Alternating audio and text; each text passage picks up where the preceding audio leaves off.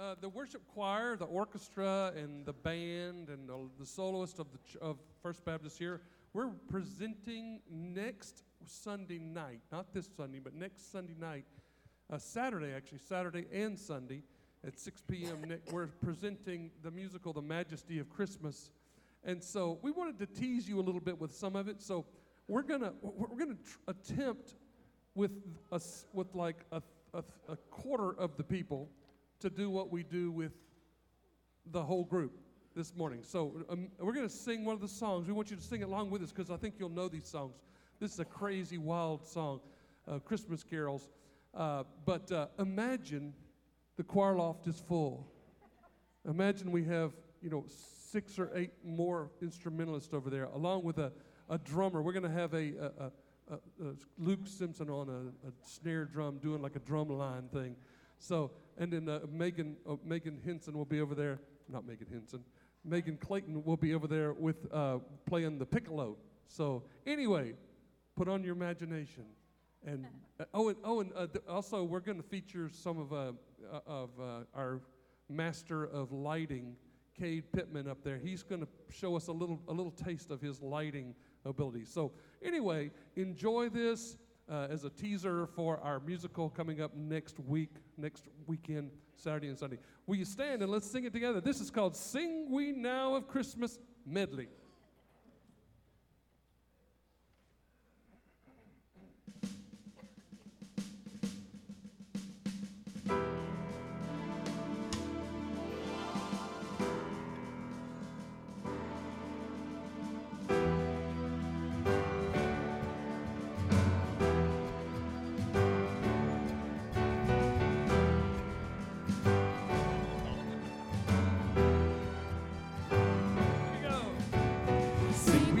Christmas, sing we all know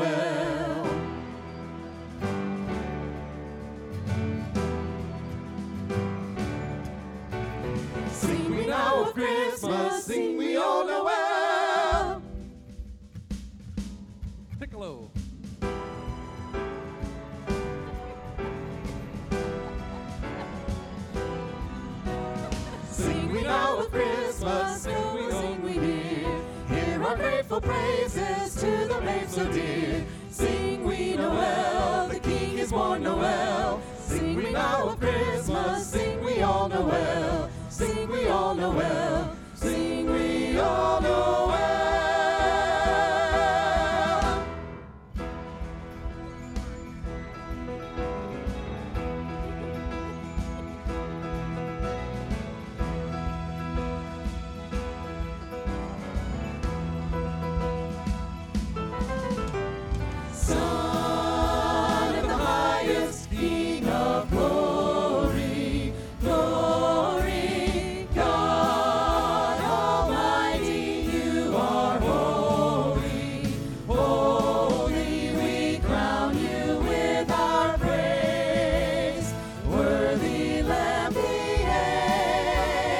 Ancient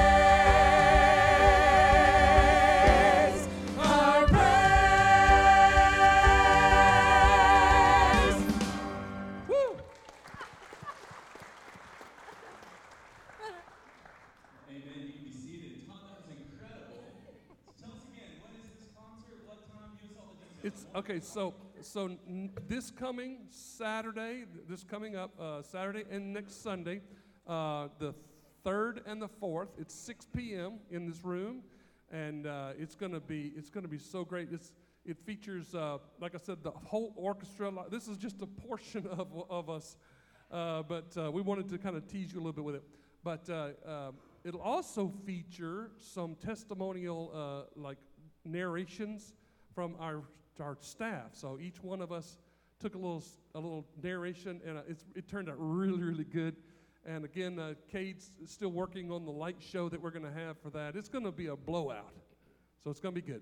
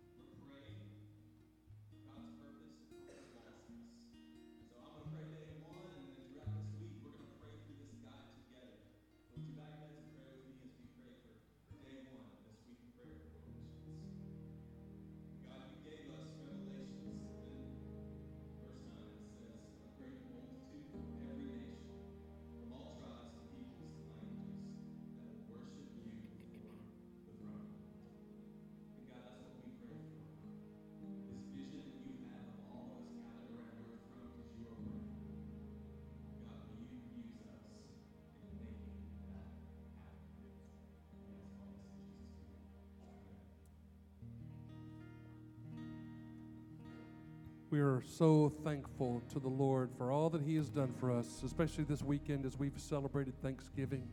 Will you stand with us and let's just sing this together?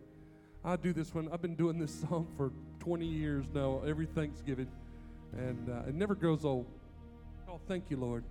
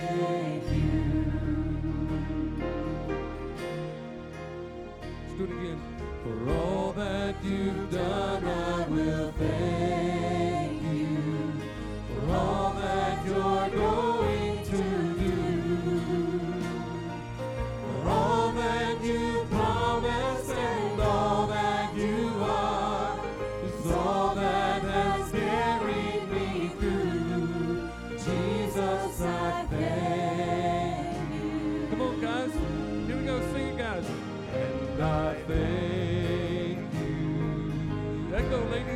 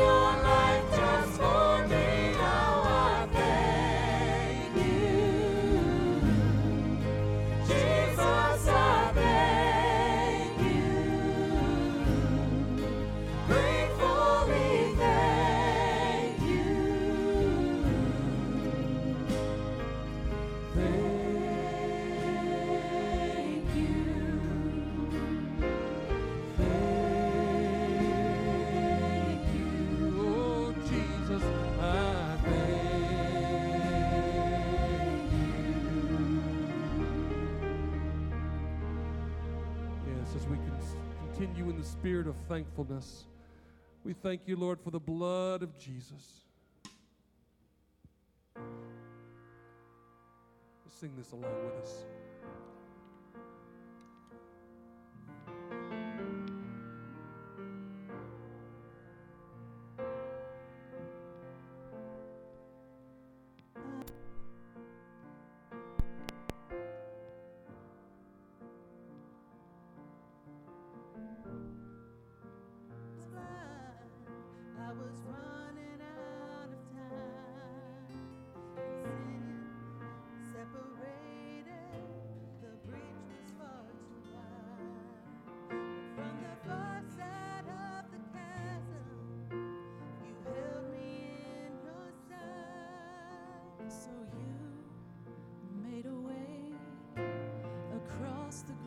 divide, left behind heaven's throne to build it here inside.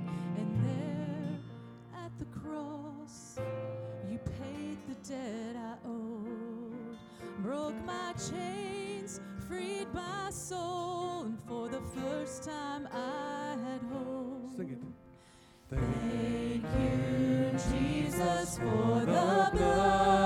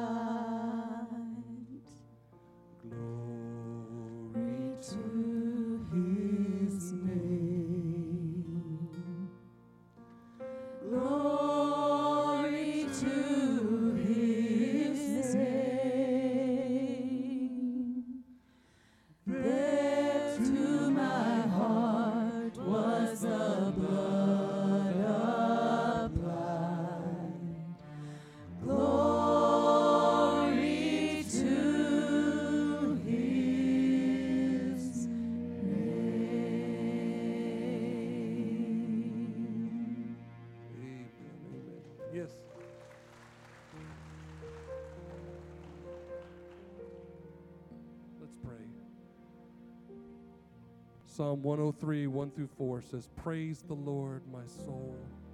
All my inmost being, praise his holy name. Praise the Lord, my soul, and forget not all his benefits. Who forgives all the sins and heals all your diseases? Who redeems your life from the pit and crowns you with love and compassion? And together we say as a church, Praise the Lord, praise the Lord. In Jesus' name we pray. Amen. Please be seated. Good morning. Good to see you today. Hope you had a great Thanksgiving. We do indeed have much to be thankful for in Jesus Christ, and we honor His name today and worship in His name. I've been sharing a series of sermons about the Trinity.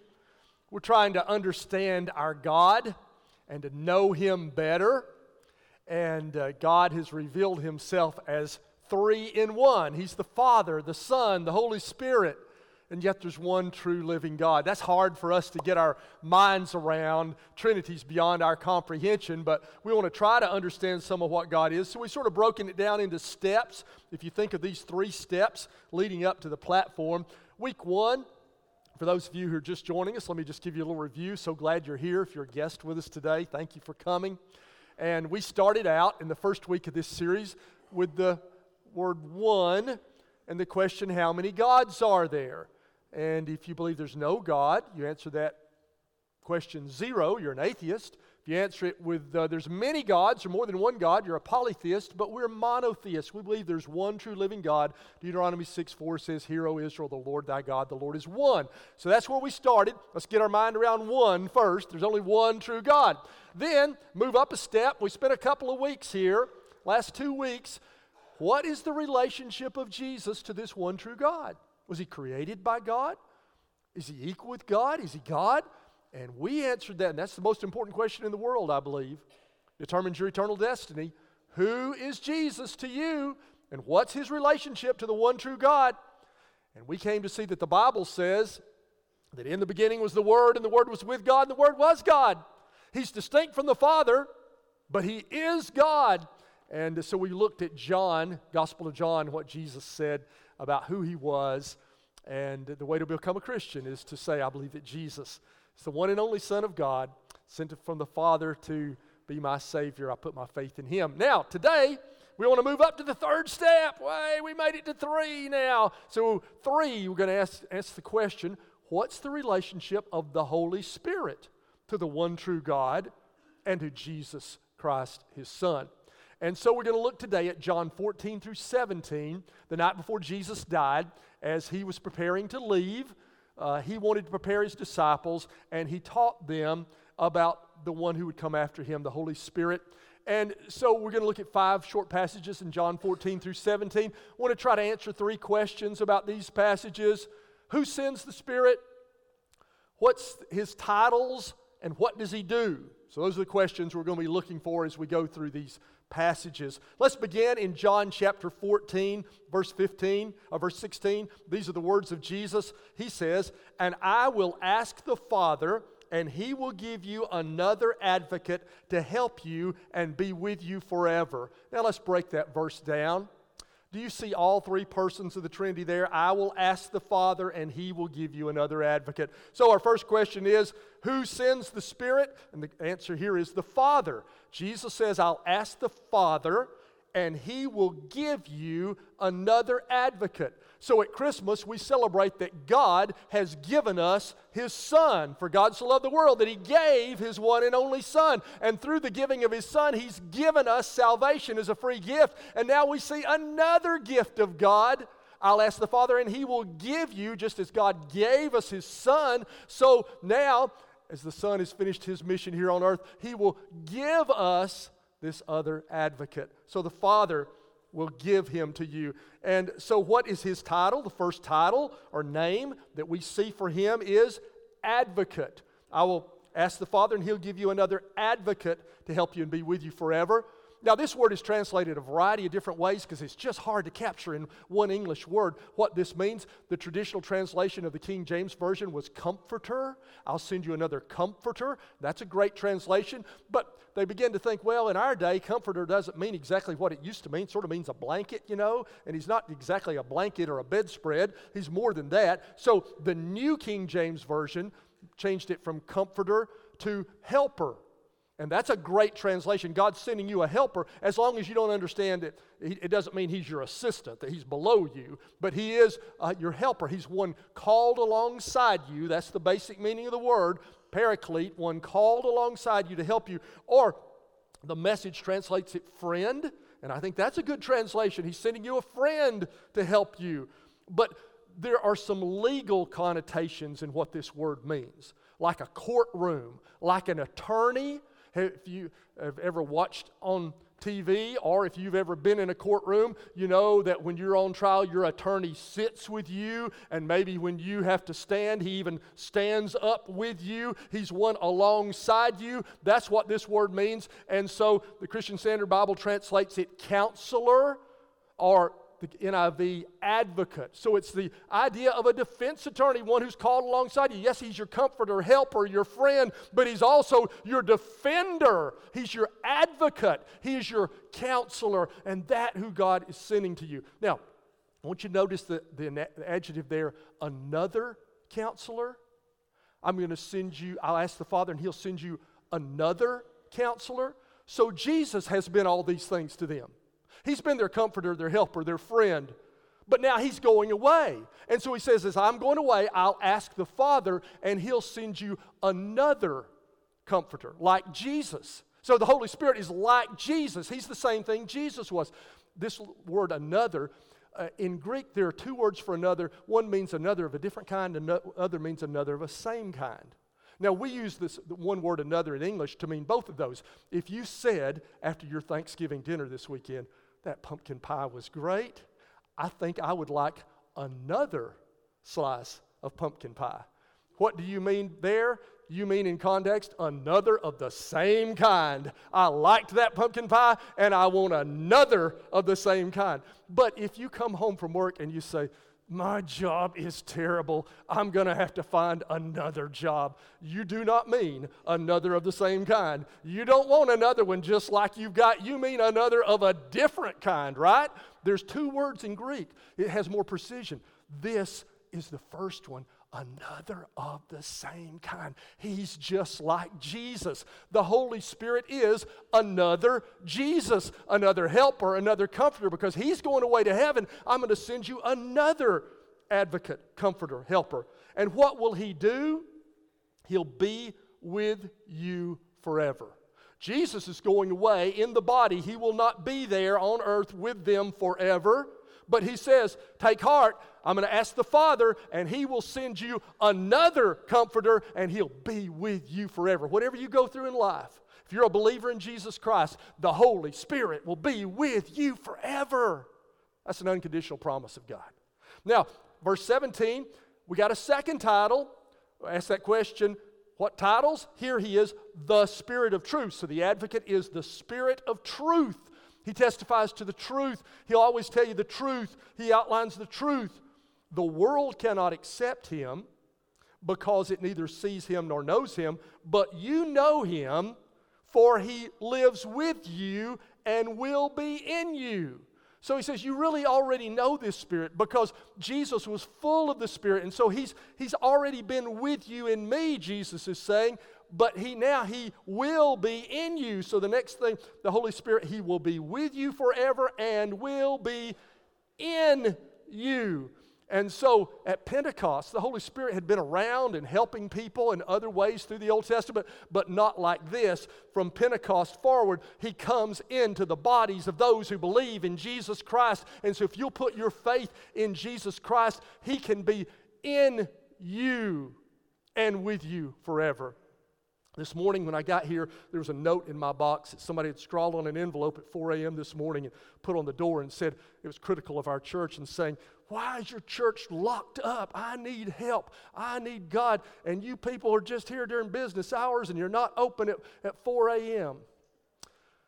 Well, if I had the opportunity to talk to that person, if that person is in our service today, I would say, let me explain to you this way of God. You don't have to be in this building. God is as much on that porch when we're not here as He is in this place. This is not the sanctuary where He is. Now, individual Christians are the sanctuary where He is, and you can meet Him anywhere, and He would be with you and be in you. And you can know Him. Yes, it is, we are commanded to gather together but this place is not where He is unless we're here because He's in you. And so today, if you are longing for God and you have some uh, need in your life, if you'll believe in Jesus, then the advocate, the helper, will come and be with you and be in you forever. Wow. Now let's go to the next passage in verse chapter, still in chapter 14, verse 26. But the advocate, the Holy Spirit, whom the Father will send in my name, will teach you all things and remind you of everything I've said to you. Let's break down that verse. What's the titles for the, this uh, advocate? We've already heard, heard him called the advocate. Now, the Holy Spirit. So, he, the second title is the Holy Spirit. Uh, he's different from all other spirits, he's holy.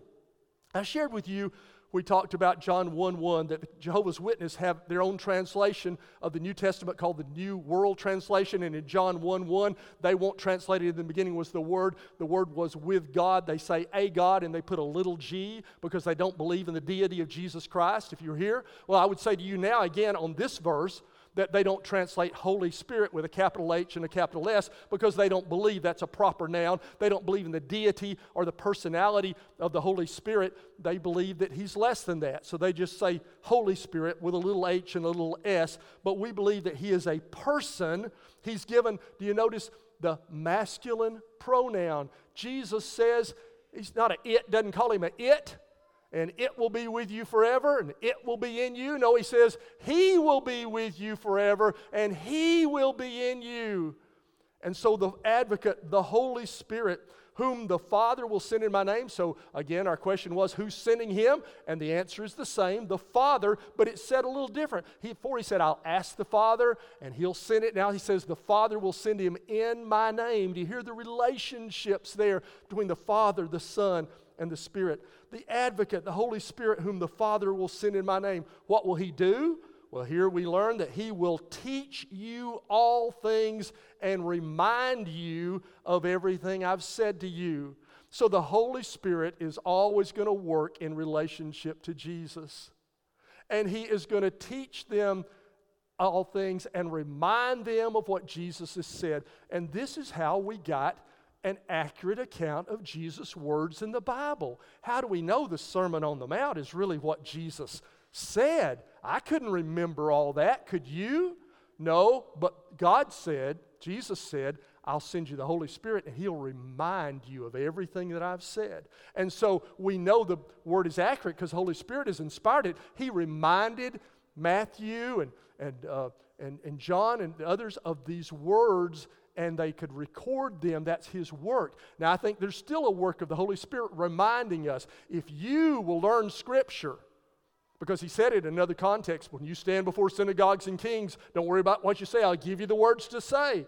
So, when you learn Scripture, memorize Scripture, learn the Bible, there are times of temptation or times of witnessing, and the Holy Spirit will help you and will remind you of the things that He has said. That's part of His work in your life when He's with you and in you. And that's why it's important for us to learn the words of Scripture and learn the words of Jesus, because the Holy Spirit will bring them to mind at the proper time. Let's go on to another passage in these three chapters in John chapter 15, verse 26. And when the advocate comes, whom I will send to you from the Father, the Spirit of truth who goes out from the Father, he will testify about me. So, let's answer our questions. Who sends the Spirit? Here, the answer is different than the first two passages. It says, here it says that the Son, Jesus, Jesus says, I'll send the Spirit from the Father. Both are true. The Father sends the Spirit, we saw in the first two passages. Now we see the Son sends the Spirit. I'll send the Spirit from the Father. And He, not it, remember, He will testify about me. What will He do? He will testify about me, Jesus says. So the Holy Spirit is always going to point you to Jesus. You see, there's no jealousy in the Trinity. Uh, th- there's a, uh, Holy Spirit doesn't demand the spotlight. He's always going to testify about Jesus because God's plan of salvation centers in His Son, Jesus. And sometimes people will say, you know, the Trinity, uh, the Holy Spirit, sort of, we sort of forget about Him. He's sort of the forgotten member of the Trinity. Francis Chan even wrote a book about the Holy Spirit entitled The Forgotten God, a good book because we, maybe we, we don't talk about Him. The Holy Spirit doesn't care. He's not worried about getting the spotlight. He's always going to talk about Jesus. He's going to testify to Jesus. And he doesn't want the spotlight. That's part of why he's sort of the forgotten God. He's always magnifying the Son, Jesus. And so, whatever is done of the Spirit in your life will elevate Jesus. And if it doesn't elevate Jesus, it's not from the Holy Spirit. Look at the next passage in John chapter 16, verse 7. But very truly, I tell you, it's for your good that I'm going away, Jesus said. Now, that must have been a startling statement to them. But unless I go away, the advocate, the helper, the comforter, will not come to you. But if I go, I will send him to you. And so Jesus said, It's going to be for your good that I go away because I'm going to send the Spirit after I go away. And so you see, Jesus was localized in one place. He had become incarnate at, Christ, at Christmas. He's in one spot at one time, Capernaum or Bethany or whatever. But he says, you know, it's going to be good for you to go away. Because now he'll be with you forever and be in you. So it's going to be good. The Holy Spirit is going to be better. Sometimes people say, Oh, I long for the days if I could only been there when Jesus was there. Well, that would have been great to see him and listen to him. But Jesus says, in some way, you got it better now because he's in you and he's with you. And he says here, uh, but if I go, I will send him to you. So again, the second answer is the Son. The first two passages said that the Father will send him in my name, or I'll ask the Father and he'll send him. Now he says, I'm going to send him because there's that interdependence of the Trinity there. And when he comes, what's he going to do? When he comes, here's what he's going to do he'll prove the world to be wrong about sin and righteousness and judgment.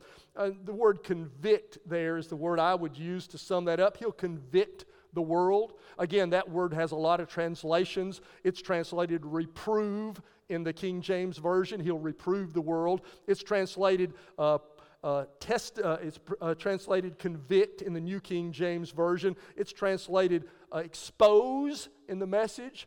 So here's what the Holy Spirit does in the world. So, in the life of the believer, we saw that He's your advocate. If you believe in Jesus, the Holy Spirit comes into your life and He's like your defense attorney. But before you come to Jesus, He's like a prosecuting attorney. You get it? Uh, he, he loves you. He wants to come within you, but first he must prove you wrong before you'll ever come to the Savior. So he's going to convict you or expose your sin or reprove you or prove you wrong. He's like a prosecuting, God's prosecuting attorney to work in your life. So even if you're not a believer yet, we said if you're a believer, He's in your life and He's going to be with you forever and He's your helper. But He's at work in and around you, even if you're not a believer yet. What's He doing? Read this right here. he's going to prove you wrong about sin and righteousness and judgment. About sin because people don't believe in me. So you think you're not too bad a sinner. That's what we all are. We, we overestimate our righteousness. Well, I, am not, I'm, I'm not as bad as some people. I'm as good as a lot of those people at church. I, I haven't done a lot of real bad things. I've tried to, I've tried to uh, be nice to people and I help people. You know what the Holy Spirit says? Nope. Nope. You're not. You're not. He's going to expose your sin so he can prove you wrong because the only way you'll ever come to be a Christian is if when you know you're a sinner and you need a Savior. So he's going to expose or prove you wrong about sin because you don't believe in Jesus because your greatest sin is your failure to receive God's gift of a Savior. So he's going to prove you wrong about sin and then about righteousness because I go to the Father where you can see me no longer. He's, Jesus has been doing this. He's been sharing about righteousness, proving them wrong about their own righteousness. But now he's going to the Father, and the Spirit will take up that function in the world, in our lives, And then, third, he says, and about judgment, verse 11, because the prince of this world now stands condemned. And so he's going to remind you there's a coming accounting, a judgment. He's going to remind you of your death. He's going to remind you of judgment upon you because the prince of this world, that's Satan, has already been condemned. Uh, you, you, know, sometimes when a criminal is sentenced, I heard it this past week, one of these uh, famous um, uh, defendants sentenced but doesn't have to report till April, right? The devil has already been sentenced. He's not going to report till judgment day, but he's already been sentenced. He's already stands condemned. And you're in that with him, and so the Holy Spirit's going to convict you of that. So, uh, if you're not yet a believer, and you sometimes, I don't really like to go to church or I don't want to read the Bible, this is why, because it makes you feel guilty. And it's good for you to feel guilty because that guilt is going to bring you to a Savior. And so if you get concerned about death and you get feeling inadequate, what the world does is try to just make those feelings go away, give you therapy so that you don't feel guilty anymore and, and you're okay, I'm okay, you're okay, we're all okay, you know. That's not what the Holy Spirit does. The Holy Spirit will not assuage your guilt or try to, uh, try to make, He's going to make you feel guilty because that feeling bad is the only way to feel good. You've got to face your sin. You've got to face judgment. And when you face that, then you can receive the gift of God, of salvation of His Son, and the power of the Spirit, and your life can be changed.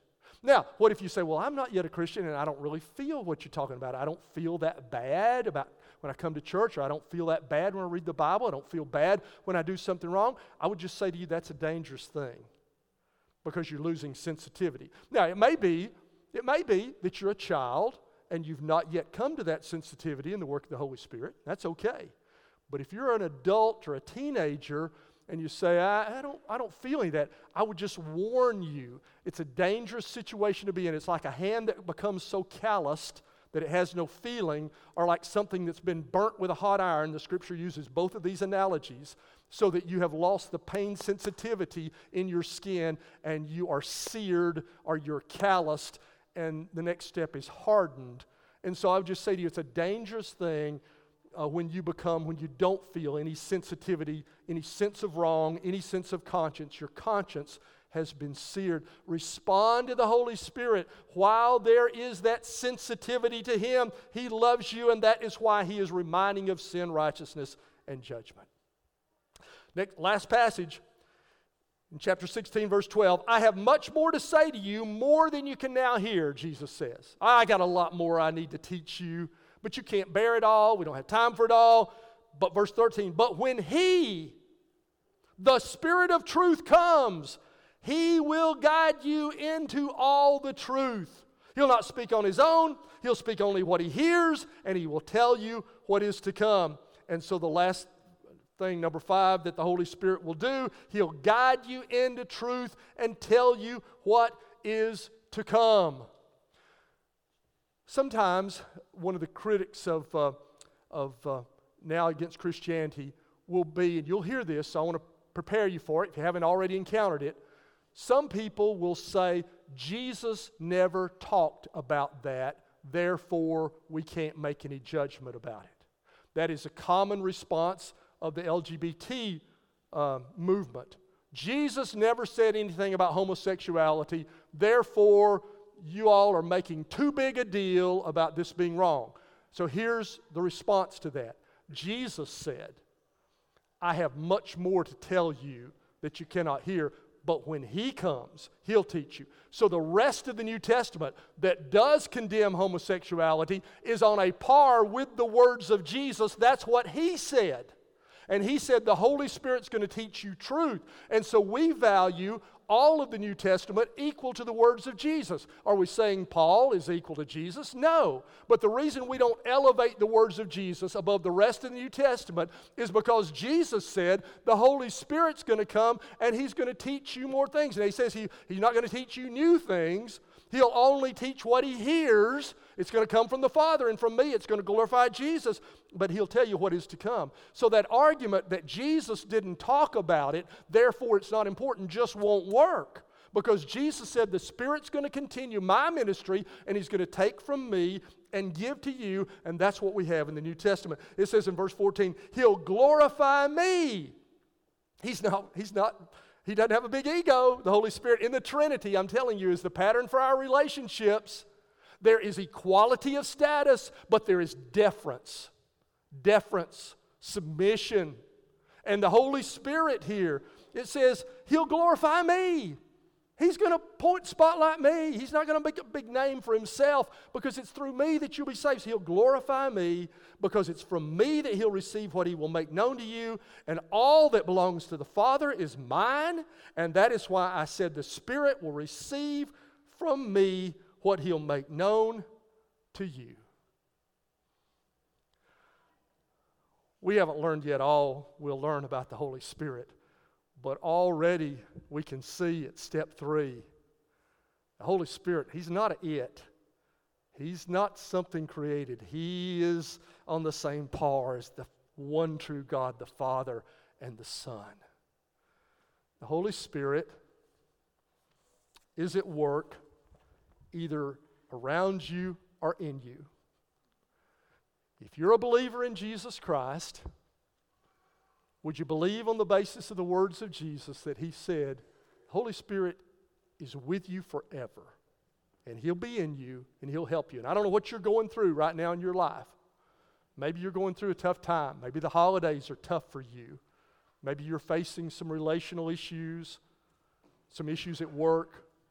I want you to know if you're a believer that God has loved you so much that He not only gave you His Son, that's what we celebrate at Christmas. But He's given you a second Christmas gift, a Pentecost gift of the, His Spirit. And the Spirit is with you and will be in you forever. And He's your defense attorney. And so, right now, would you just cooperate with Him and say, Spirit, I, I want to experience you? He's the Holy Spirit. Holy Spirit. So, if you want to cooperate with Him, you need to confess that sin. He's holy. Get that sin out of your life so you can experience the presence and the power of the one who lives in you. Maybe you need to confess your sin. Maybe you just need to take your pr- problems right now and say, Oh, advocate. Oh, oh, helper. Oh, comforter. I need you now. And if you're not yet a believer in Jesus Christ, the Holy Spirit is also working around you. And He is working to prove you wrong in your mistaken ideas of your righteousness and that there is no judgment and that you're not so much of a sinner. And He is seeking to make you feel guilty because that feeling guilty is the only way that you're going to come to an awareness that you need a Savior. He loves you and He's working around you right now through people who've talked to you, through the preaching of the Word, through that Word in your conscience right now. Would you cooperate with Him? Would you right now open your life to Him and say, Oh, Spirit, I accept your testimony that Jesus, the one only Son of God, I, com- I confess my sin. I ask you to come into my life, forgive me, and give me power in the name of Jesus. Amen. Would you stand together with me? We're going to sing a song. If it's your desire to embrace the gift of God's Son and of His Spirit, become a follower of Christ, would you walk forward here? Somebody will pray with you, answer any questions you have. You could be baptized at our next baptism. Maybe you want to come and pray. You're, anyone's welcome to come to me if you want somebody to pray with you. I'll pair you up with someone, or you can pray on your own. You have someone with you. Would you come and pray? As God speaks to you, whatever you need, let's sing together.